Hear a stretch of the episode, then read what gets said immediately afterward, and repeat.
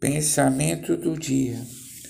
O sistema deste mundo pecaminoso é um dos inimigos que o povo de Deus enfrenta.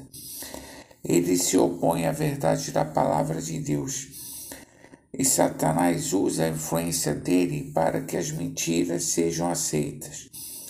Vençamos com fé em Cristo na palavra. 1 João 5,4. Nós que nascemos do Espírito Santo.